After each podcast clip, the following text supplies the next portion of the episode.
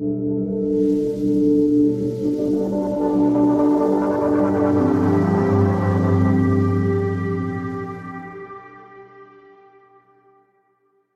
everyone. Welcome to Foresight Existential Hope podcast. It's really nice to see a few uh, of our visitors here with us, kind of like backstage, I guess. Um, and this podcast, just to you know, give people a bit of a reminder, is not a, like our usual technical seminars, but it's really um, just to take uh, kind of like a look out uh, and see what could be available in the very, very long run and inspire people um, to perhaps pursue uh, a career or two uh, in these areas or to at least and get inspired, read up, learn a little bit about what uh, the long-term future could hold in store for us. And we're really excited to be joined by Adam Brown today. Um, uh, Adam Brown, you're a theoretical uh, physicist at Stanford. Uh, you're interested in early universe cosmology, uh, inflation black holes, and assorted other topics. So says your bio, and I hope we can dive a little bit into some of them. But you also wrote a really wonderful popular article for the Scientific American about mining black holes, and and that was um, the discussion topic, um, uh, or turned out to be the, one of the main discussion topics in a recent interview that we had with Creon Levit, who's also here in the audience, uh, who's chairing our space tech group. Um, and notably, I think our last like in-person uh, encounter of Foresight at was at Vision Weekend um, when we discussed long-term goals uh, for each other's respective research fields. And uh, I remember you saying that uh, you're worried about dynamics around the end of the universe um, with your goal being to escape the heat death of the universe, uh, also the goal of that field. And at Foresight, I think we often get at least pointed out as having a particularly long view, but that really is quite a long-term view. And so I'm really, really happy to have you here to discuss uh, more long-termist topics with you. But perhaps we start at the beginning um, and maybe to bring people up to speed.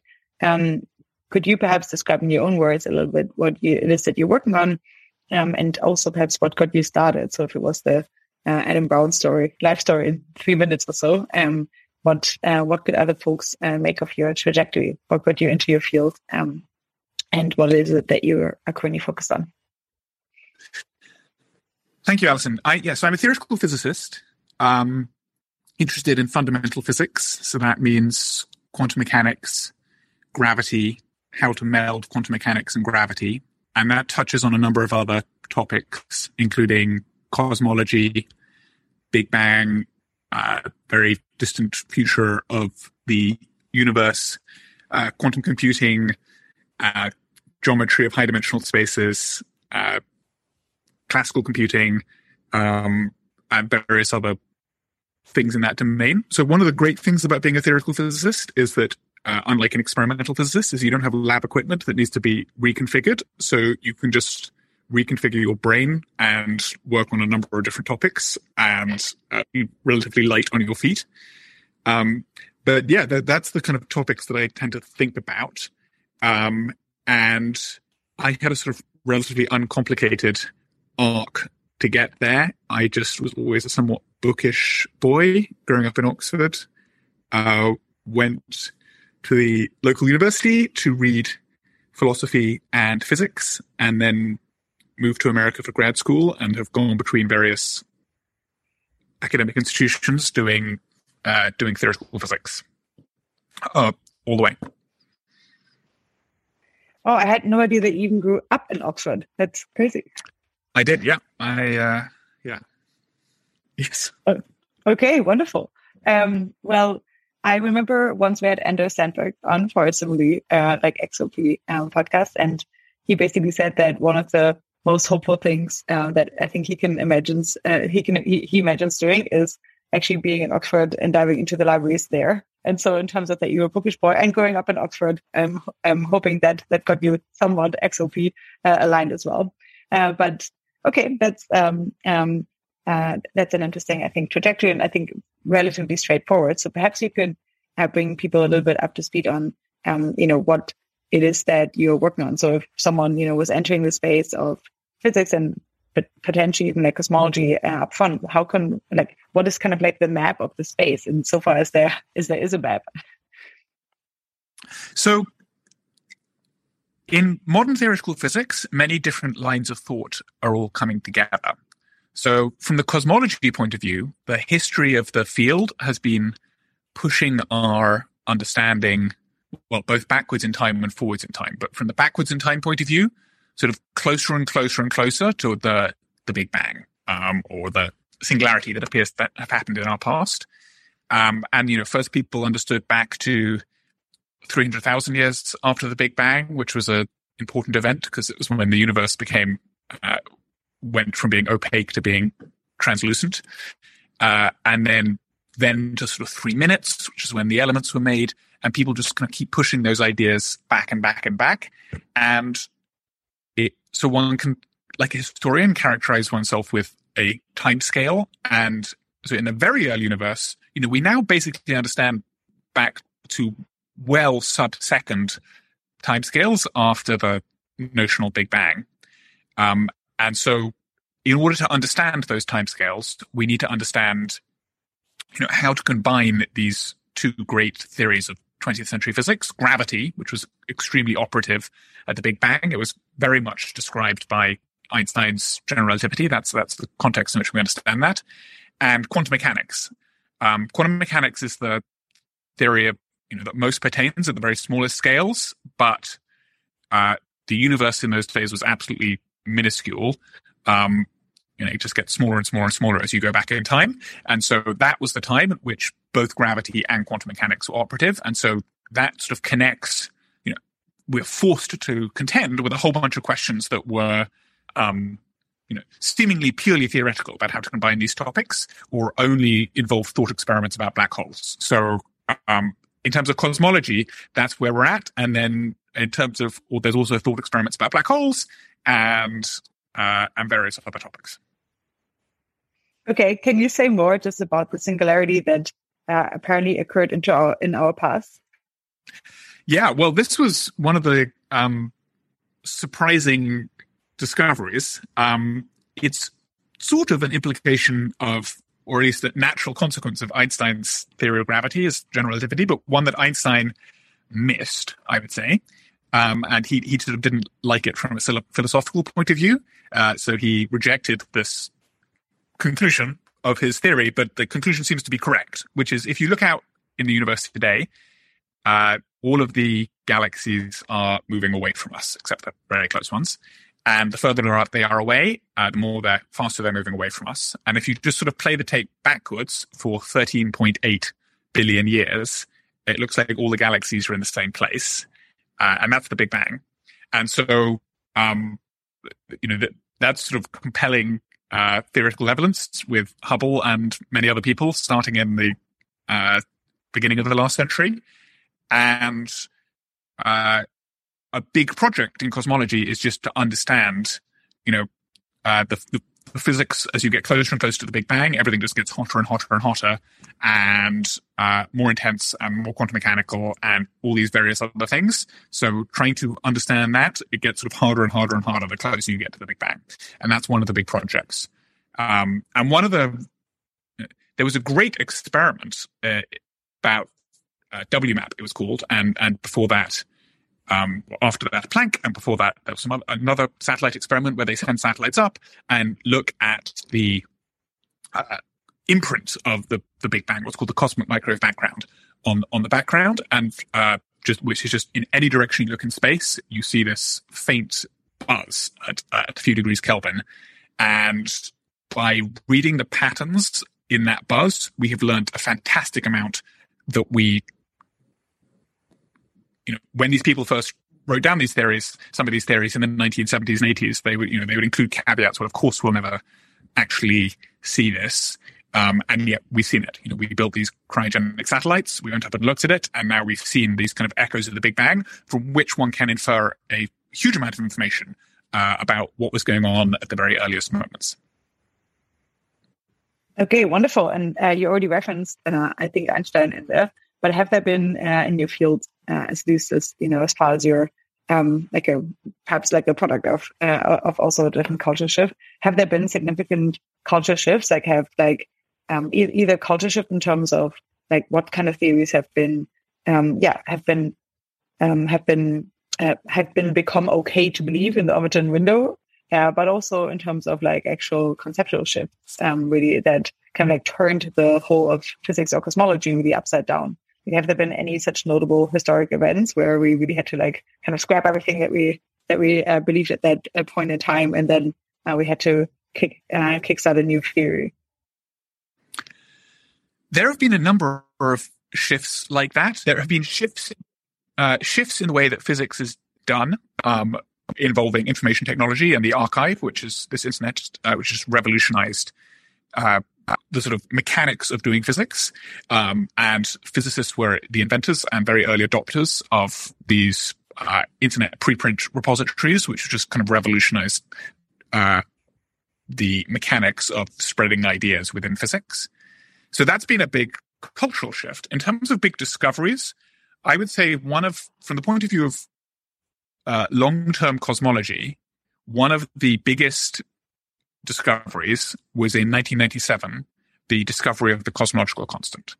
And that, while compatible with Einstein's theories, was another one of those ideas that Einstein uh, rejected out of hand and uh, was somewhat astonishing.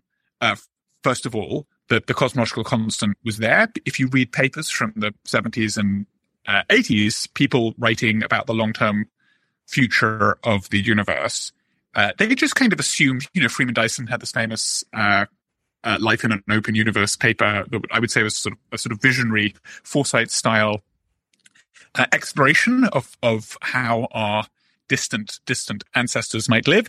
And in retrospect, knowing what we do now completely irrelevant. Um, just uh, well, probably completely irrelevant um, because it didn't uh, understand that we had a positive, cos- didn't know that we had a positive cosmological constant, which changes everything. This was this big discovery looking at distant supernova um, in 1997, uh, for which Nobel prizes were awarded. And um, from, from one point of view, I mean, this was a big discovery, but from another point of view, it was sort of the worst discovery we ever made, um, which is uh, in terms of you know our future happiness of our descendants. Potentially, uh, you might imagine that the worst discovery that we ever made, uh, most depressing discovery we ever made. But maybe, maybe I should tell you what the cosmological constant is. It's this um, uh, field, sometimes called dark energy, still not understood at all, uh, and only observed in its effects on the expansion of the universe, which causes the expansion of the universe, which up to that moment was believed to be while it was expanding, the expansion was slowing down. Uh, it's actually observed that the expansion of the universe is not slowing down. It's in fact accelerating. It's speeding up.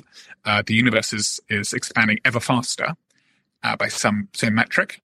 And um, the reason that's depressing is that um, if you have very distant galaxies that are about you know, 10 uh, billion light years away, um, we'd kind of like to, you know, maybe meet the people who uh, live there or maybe harvest their resources. And in a universe that was slowing down, we could do that at our leisure. We could just mosey on over there whenever we felt like it and uh, uh, use the resources in those distant galaxies. Unfortunately, the cosmological constant telling us that the universe is expanding um, at an ever accelerating rate says, no, we don't have forever to do that. Uh, we've got to leave now, basically, if we want to go get some of those galaxies. And for many of those galaxies, it's too late. We'll never get them. Uh, since we're confined to move at the speed of light, uh, they're just going to be ripped away from us by the expansion of the universe, and we'll never see them again. So, in terms of what, well, in that case, experimental cosmology taught us about our long term future, that was maybe the most revolutionary uh, point. Um, sort of in many ways bad news, but maybe uh, well, maybe not, but it certainly uh, seemed like bad news. Um, I do think that, that that discovery should sort of induce in theoretical physicists some humility um, about making plans for the very long term, uh, insofar as uh, you know, I, I maybe would be tempted to describe what we should be doing in tens of billions of years, but any advice given before 1997 is basically null and void uh, because of the discovery of the positive cosmological constant. So if I'm giving you advice for tens of billions of years, but, but tell you that the physics that underlies this was completely revolutionary only 25 years ago, maybe that's an indication that uh, uh, we should have some humility about making long-term predictions. Yeah, I think there's a really interesting um, paper on um, astronomical waste that was one of Bostrom's very early papers on how much I think a human uh, brain emulated subjective life years we are losing by delaying um, colonizing the universe uh, per second. And so he tried to calculate this. Um, and probably many of the assumptions that we made, even in that paper, are probably also uh, outdated somewhat uh, in terms of how fast can you can you emulate humans uh, and so forth. But but nevertheless, like uh, that opportunity cost is, I think, um, is at least appreciated by a few people. um, okay, cool. So um, I think one thing you know maybe take it um, like take taking it back from like the beginning um, um, of the university, like really the the find. I think uh, one interesting thing really at the Vision Weekend panel that we had you on uh, was uh, that you know you kind of like tongue in cheek, but nevertheless said uh, you know potential end goal could be escaping the heat death uh, of the universe. Um, and so I guess I just wanted to you know um, dive into that a little bit more. Could you just describe what the heat of the universe like actually uh, entailed? on the very, very, very long run, when can we expect to hit that? And obviously, we take it with a grain of salt because uh, probably everything that we know by now will have, may have been superseded in the next 25 years. But nevertheless, as far as we currently know, um, what is the heat death of the universe that we're escaping? And then maybe we can afterwards talk a little bit about uh, strategies. Yes. So, um, yeah, what is the heat death? What is the heat? Forget about uh, the universe for a start. What, what is the heat? Heat death is when you've used up all of your free energy. Um, and so this can be true in a in a system the usable energy. Uh, free energy is actually a sort of technical term. It means the usable energy in a system. Um, and if you kind of want to do anything ever, you need to use uh, you burn free energy typically. Um, so if you uh, want to you know lift a weight, there's a whole field called thermodynamics that says if you want to have if you want to be able to do that, um, you need to be able to extract uh, usable, useful, low entropy energy from the universe in order to do work. Um, and and that you know because the inspiration for thermodynamics was 19th century steam engines, it's often expressed in those there's language, but we could express it in more 21st century terms. If you want to do useful computation, if you want to error correct, for example, your computations, uh, you, are going to need to do uh, you need free energy to do that. Otherwise, we just end up in thermal equilibrium. Nothing interesting happens. It's just a sea of constant temperature, everything, and there's no gradients to take advantage of. Okay, so this is, this is a somewhat depressing prospect. Um, and people talked about whether that would happen before 1997, but 1997 really threw it into perspective. Um, if here is a theorem, if the cosmological constant really is constant, and the laws of physics as we currently understand them are correct, we only have a limited amount of free energy. Why? Because, well, we only have a certain number of galaxies uh, within our visible universe. And um, we can disassemble those and extract all the free energy. But you can't, for any given galaxy, extract more than a finite amount of free energy. The, there's a sort of background temperature, um, which is the heat bath, which is this, um, which is set by the uh, quantum expansion of the universe.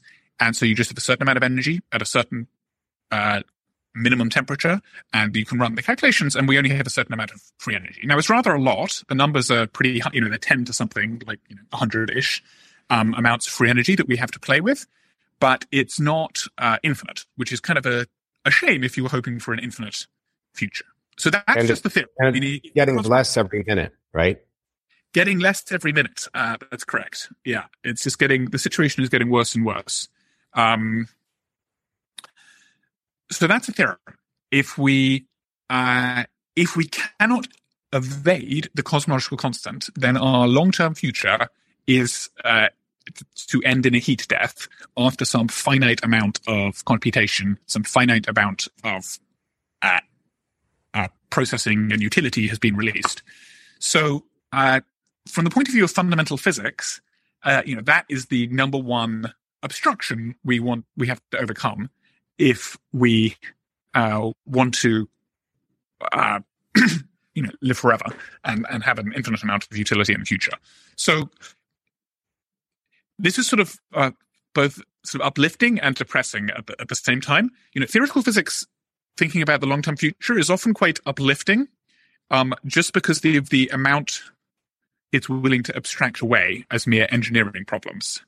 Um, it, once you've established that something's not forbidden by the laws of physics, then theoretical physics instinct is just to say that it's a solved problem, or at least a soluble problem, and nothing to be worried about. So the theoretical physicist is, is likely to say, you know, any of these uh, more mundane problems or even just engineering problems are, are not big problems. The only big problem uh, that, that, from a theoretical physics point of view, presents itself is this heat death of the universe.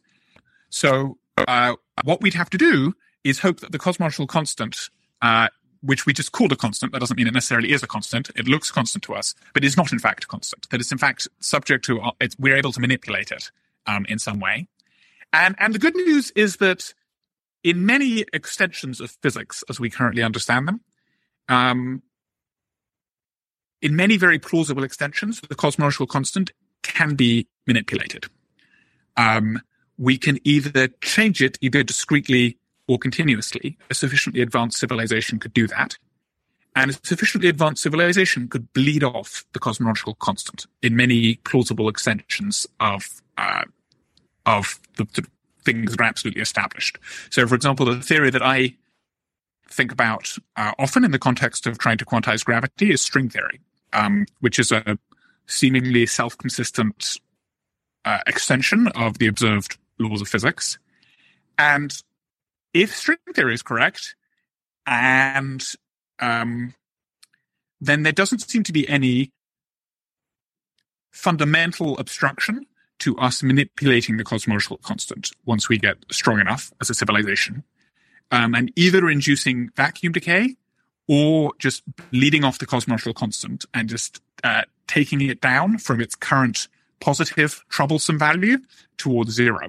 And if we could just smoothly take it down towards zero, uh, then all would not be lost. We would uh, be able to control the expansion of the universe and sort of recover Dyson's original optimistic take uh, that assumed that there was no cosmological constant. In fact, it would be even somewhat better than that because if we had full control over the cosmological constant, we could uh, actually extract energy from the cosmological constant itself as we as we bled down uh, the laws of physics, uh, as we bled down the, the cosmological constant. And the good news is that there's nothing you know, the most plausible extension of the, of the laws of physics we have in, that does have the cosmological constant be manipulatable.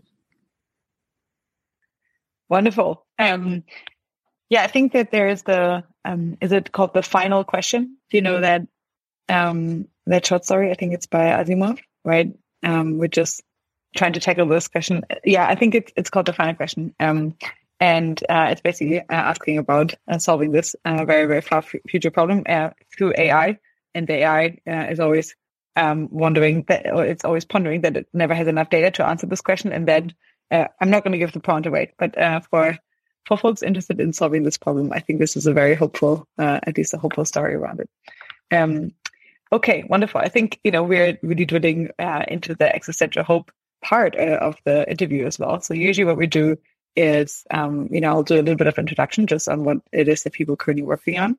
And then I'll hand it over to Beatrice uh, to talk a little bit more about the actual existential hope scenarios. And I think you're already um, really, I think, um, drilling into one there uh, of what it could mean uh, to escape the death of the universe, uh, including bleeding off the cosmological constant. So I think that's a good time for me to hand over, and perhaps we can drill down a little bit more into how to get there. Yeah. So yeah, thank you for joining us in this little experiment, Adam uh, and for you know trying to make what you're doing uh, a bit more accessible to people who might not be fully into the field. Uh, and to so what we're trying to do is like communicate how the work that scientists like yourself are doing uh, and how that actually can help us you know create a better future. Um, so the first question that i have for you is slightly more a philosophical one. That's uh, if you have a positive vision for the future, that's, you know, a vision of existential hope rather than existential angst. Yeah, I, I think that, um,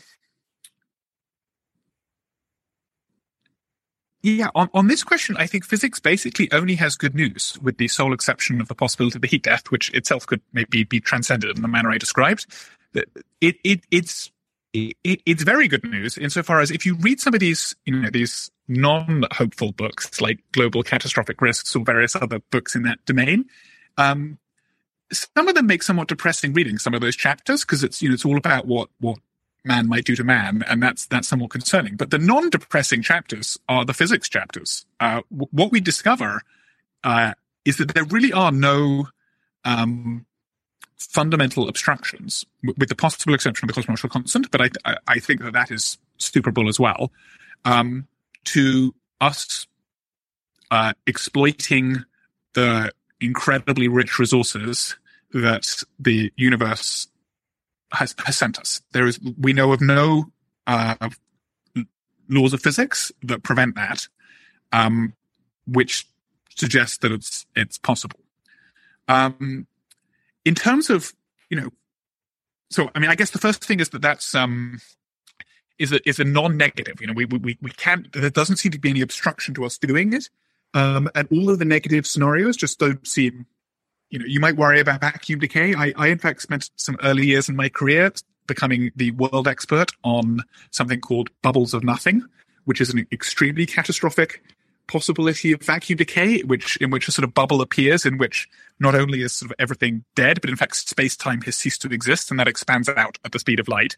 Um, and the consequences of my investigations was that while that is sort of theoretically possible, it's in fact incredibly hard to do. It like won't happen spontaneously, incredibly unlikely, exponentially unlikely, and, and even if we wish to do it, um, we basically couldn't. So, um, you know, that kind of continues in the all of the negative possibilities are just incredibly uh, unlikely. Um, the positive possibilities, I, I think there is something to be said for dreaming about um, helping us realize these visions particles that could come out of our colliders or new new physics discoveries um, that would accelerate technological progress. So just just to give you an example, um, you know, we have to build, for example, at CERN, we built this massive collider, um, and it was very expensive. It cost about ten billion dollars, and it seems as though the scaling of building ever bigger colliders is, is not in that form is is not very attractive. Like you know, to, you keep the the cost goes like some power of the energy that you wish to reach. Um, but a- actually, there are that's only sort of subject to the laws of physics as we currently understand them. Um, it wouldn't be a great, it wouldn't be sort of revolutionary from a physics point of view if there just was some new particle that came out that we discovered that was somewhat more energetic than any of the particles we've discovered today.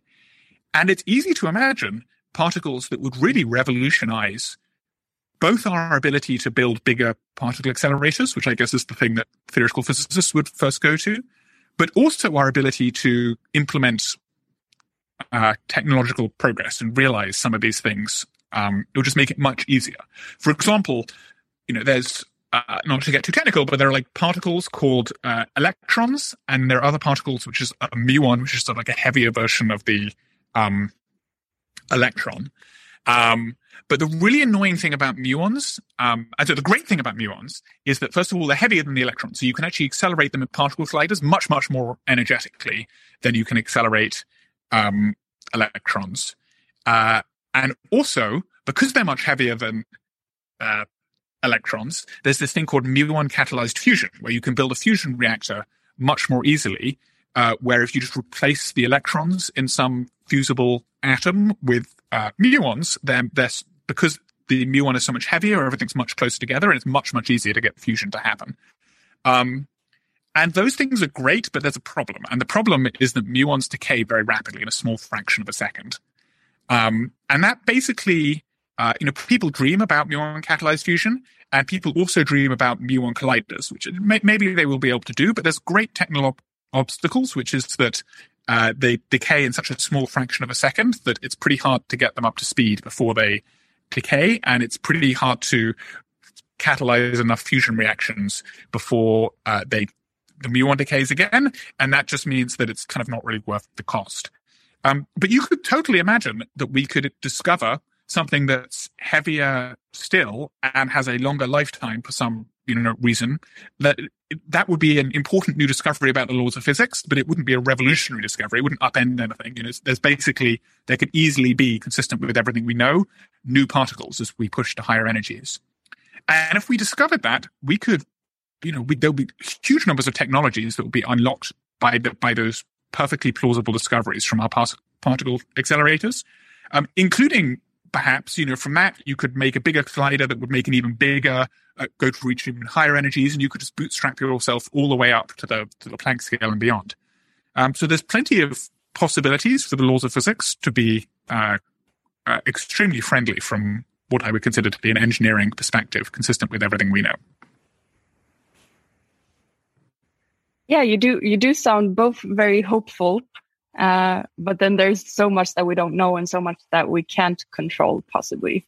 Um, but I take it you do seem optimistic about the future. Um, would you say that you are? And and if so, like, what got you there? Is it uh, all of the possibilities, or um, are the risks just too far away? Or I would say I am optimistic about the future. Um, and why? I mean, so first of all, as I said, there doesn't seem to be any fundamental obstruction to being optimistic.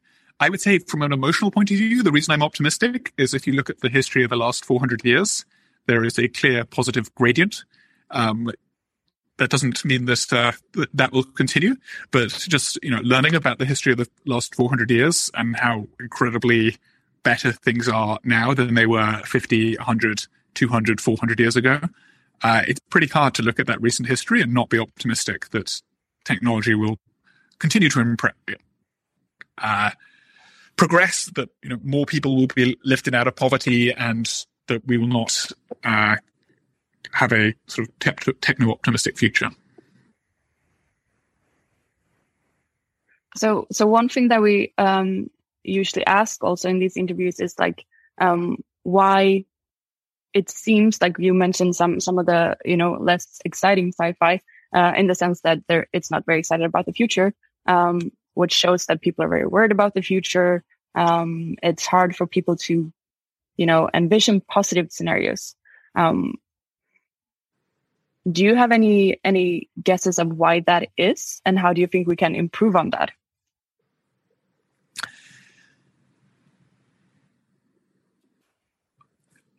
I I think um you know one I mean I think it's easy to be optimistic that's what I just said. And the reason it's easy to be optimistic is there there has been so much progress in the last uh, few hundred years on just all fronts basically uh, all front progress. And I feel as though so it doesn't really from that point of view require any imagination to be optimistic um, except to believe that current trends will continue, which is the sort of perhaps the default. Um, and maybe the way to make people optimistic is just to concentrate on great successes of the past. Um, just the huge number of inspirational things that our civilization has done. Um, and you can just take your pick from pretty much any decade in the last uh, uh, last few centuries. Uh, that is maybe what I would focus on. So a sort of backwards looking optimism for the future. Yeah, that's it's that's very nice, and I agree with that. And it's you know uh, there's a lot of literature that I guess that has come out in the past few years that's also like been good at showcasing that, like Steven Pinker's um, Enlightenment Now or uh, I don't know, Rosling, um, with the, uh, showing how, you know, since industrialization is really taken off. Um, but in terms of that type of literature, do you have any um, recommendations for someone, you know, listening to this, getting curious? Um, and it can be uh, sci-fi, it can be movies, it can be uh, nonfiction. Do you have any reading or listen recommendations? Um, maybe I should. Um, yeah, maybe I should just stick to physics on that question and just some of the great accounts of physics discoveries in the past. I, I, I think that many of the best books really capture the excitement of the people making the discoveries. Um, and are not just a sort of dry rendition of, of, of what they discovered. That itself is, you know, pretty amazing story. Um, I tend to think Kip Thorne, uh, the uh, physicist, wrote a book called uh, wormholes and time warps and black holes. At least two of those three words are in there, uh, which I think is just a sort of fantastically kind of captures the excitement of uh, thinking about black holes. Um, he was one of the instrumental people in in LIGO, and in fact won the Nobel Prize for the discovery of gravitational waves uh, a few years ago. But this is that book was written somewhat before that era.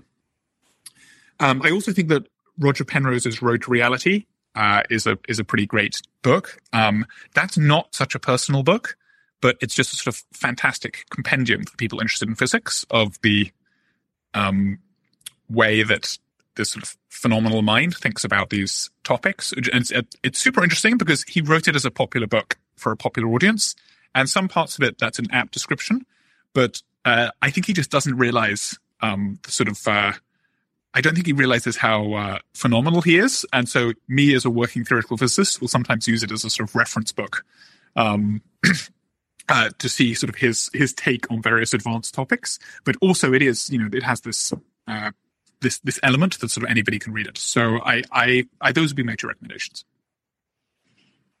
I think those sound like great recommendations. I haven't read either of them, but I I think I will now. Um, so uh, just backing up a bit, like uh, you've spoken about a lot of the long-term risks, like the heat death of the universe, you, bubbles of nothingness. That sounded very, um, very, very doom, doom and gloom, um, but very interesting also. Um, are there any? What are like the most undervalued risks that we need to think about right now? Do you think? Um, I think that the most undervalued risks are probably not coming from physics. Um, I, I, think that physics doesn't have many risks for us to worry about. The, the main thing that people do worry about in physics is before they turned on the Large Hadron Collider, this collider at CERN in, in Geneva, th- there was some concern that uh, it would make um, various catastrophic scenarios uh, that would that would end the world.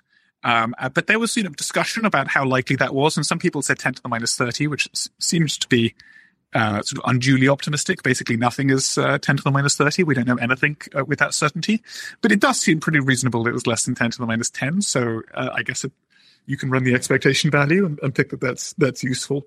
Um, I think the biggest risks at the moment to our continued flourishing are just the sort of somewhat uh, old school, well documented risks of to do with biology and uh, and some 1940s physics.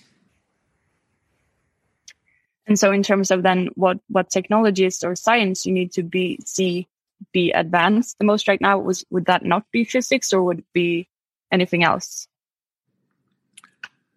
Um, well, the, I, you know, physics is nowadays, um, you know, it's kind of a, a, exciting field, but it's not where the uh, it's intellectually exciting, but it's been a while since advances in fundamental physics really um, impacted te- the cutting edge of technology.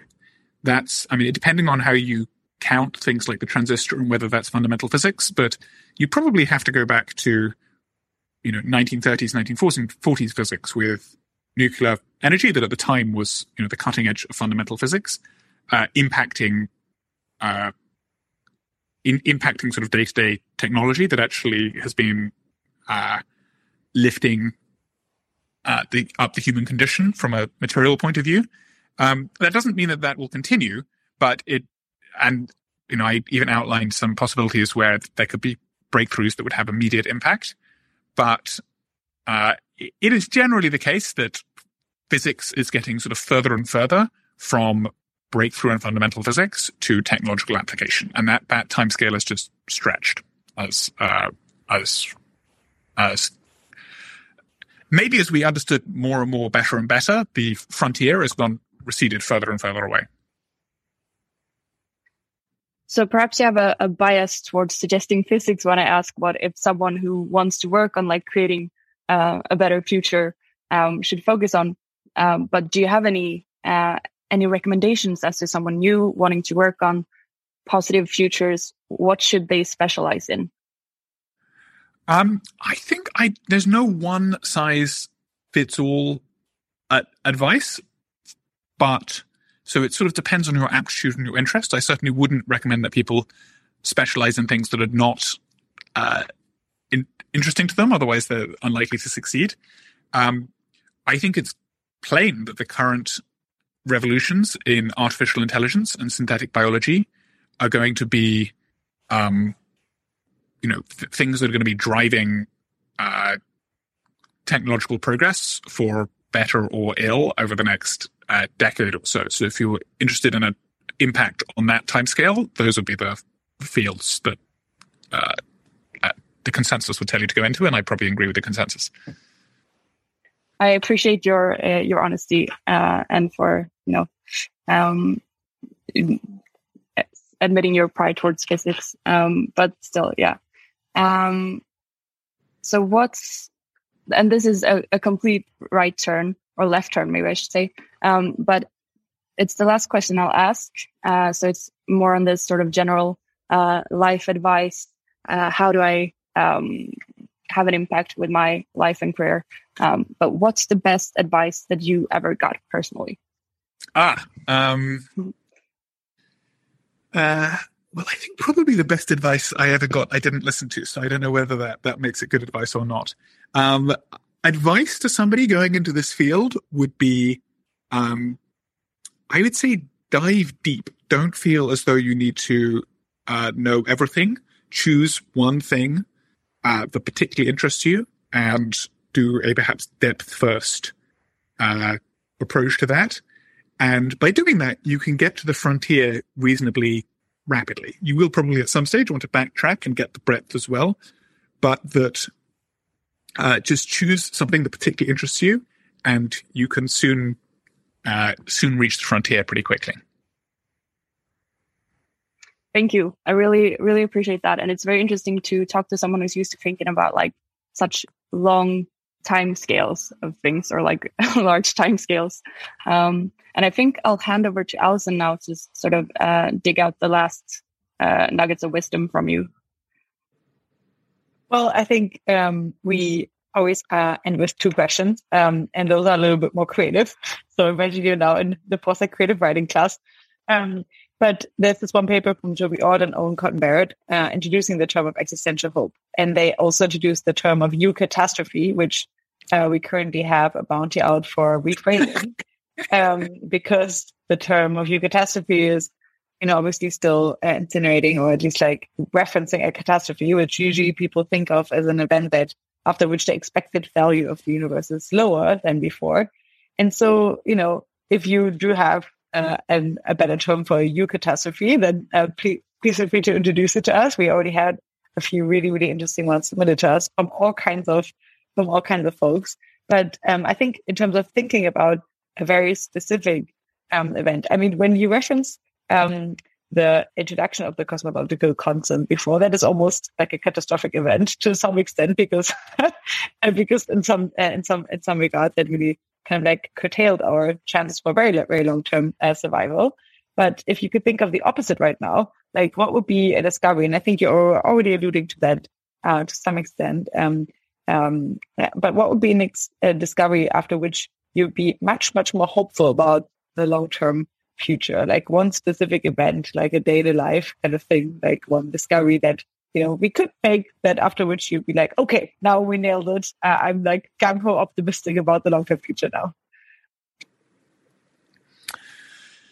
Uh, okay, so I guess the first thing I agree with the sentiment in your question that eucatastrophe does not sound. It sounds like a catastrophe that's happening to you or something. I don't like. I'm not a great fan of that. Um, it, I mean, if you wanted to be etymologically correct, it should probably be an an anastrophe. I mean, that would be the uh, you know the cations and anions are opposite for each other. So if you want to go for the Greek word, but I think you'd probably also end up having to explain that word a lot. Um, I mean, we already have the word breakthrough or uh, elevation. Uh, rapture probably has too many uh, other connotations. Um, yeah, breakthrough, but that's already a word. I, you, I guess you want a new word. Yeah, well, those would be my recommendations. Um, and what would a, a breakthrough be? Um, I mean, there are lots of um,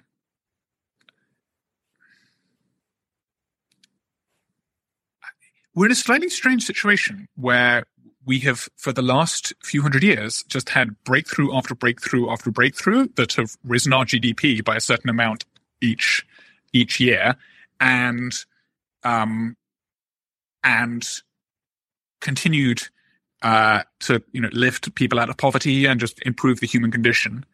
Um, and so there is a certain amount of you know just if current trends continue, that's a miracle, and we just have we require breakthrough after breakthrough after breakthrough to keep current trends to continue, and yet, uh, yeah, that would um, to me that would be the most inspirational thing. You know, if just current trends continue, um, and if you know GDP continues to increase and global poverty continues to decrease and technology continues to advance. So uh, that I think is miracle enough. So if we now imagine a day in a life where you've we've realized this, um, what is the day in a life where we realize that we're just getting more of the same and continuously yeah, um, yeah, I guess it's um a kind of breakthrough climbing civilization. You know, it, it would be difficult to actually have a day around where we realize that this is now the trajectory that we're on. One could think that that every day to some extent, but on the other hand, that would also be a day in which we know that uh, the risks are also piling up on the uh, on on the flip side, right? Yeah, I would say that um, you know, just like the day that when we eliminated polio and uh, that you know the, the day when the last person is lifted out of extreme poverty, the day when uh, technological progress just manifests itself. I just uh, that's the future that we should be aiming at. Okay, I like that. I think the kind of like backward, what do you call it? Backward looking optimism uh, about the future, I think is uh, uh, is a is a really sweet term. Um, okay, wonderful. Well, we'll try to see whether we can create an art piece to visualize this, or even a writing prompt, uh, a writing prompt around this. um, I think it's kind of sweet that you know it would just be a very, um, very, um, I think very, yeah, very, very a, a day in a life that we are already living, and I think that it's interesting because sometimes you know you you can't help but wonder what will happen in the next seven years, and sometimes I do think that in seven years or so, we will look back at this time as this time that Robin Hanson often introduced as dream time, the time where we almost, um, yeah, where in hindsight, it is just kind of like dumbfounding what a great of a life we already lived. Um, and we only know when it's gone. Um, and so I think it's nice to, uh, it's nice to remind people that actually we are already living into, in, in some kind of a, a really great, wonderful not quite utopia, but about something um, very like very very much like it, like a prototopia, I guess how Kevin Kel- Kevin Kelly called it. Um, well, while we still had you here for like seven more minutes, um, I think I would love to uh, touch on a question that we had here in the chat, which is I think an interesting one that you also already uh, touched on a little bit um, uh, in in your earlier point. And so, um, basically, one of our participants wondering um, what you think of the great stagnation in physics uh, in particular nuclear physics. Um, and if you have any other examples uh, along the lines of muon catalyzed fusion for cool technologies that might be accessible in the near future if we aim towards them. Um, yes, so to a certain extent, there has been, yeah. The, so the, the first question was stagnation um, in nuclear physics. Um, and I think there sort of has been a stagnation in nuclear physics, but only because we're I will accept the premise that certain parts of physics are not making progress. Um, I think the reason those parts of physics are not making progress is because we won and that we understand them. And that once you understand something, uh, you, you, can't, uh, you know, it, it's hard to understand it a second time. I mean, obviously we get different perspectives on things, but like, you know, things, things are just, just done, you know, um, you know, we, we discovered the circulation of the blood and then progress on understanding the circulation of the blood in the human body ceased because we understood it. Um, and so what it looks like for there to be a stagnation in some of these fields is that, um, is that you win and then it stagnates because you won. Um, and I would say that basically that's true in nuclear physics is that at least from a, I mean, obviously there's still nuclear engineering, lots of interesting questions there.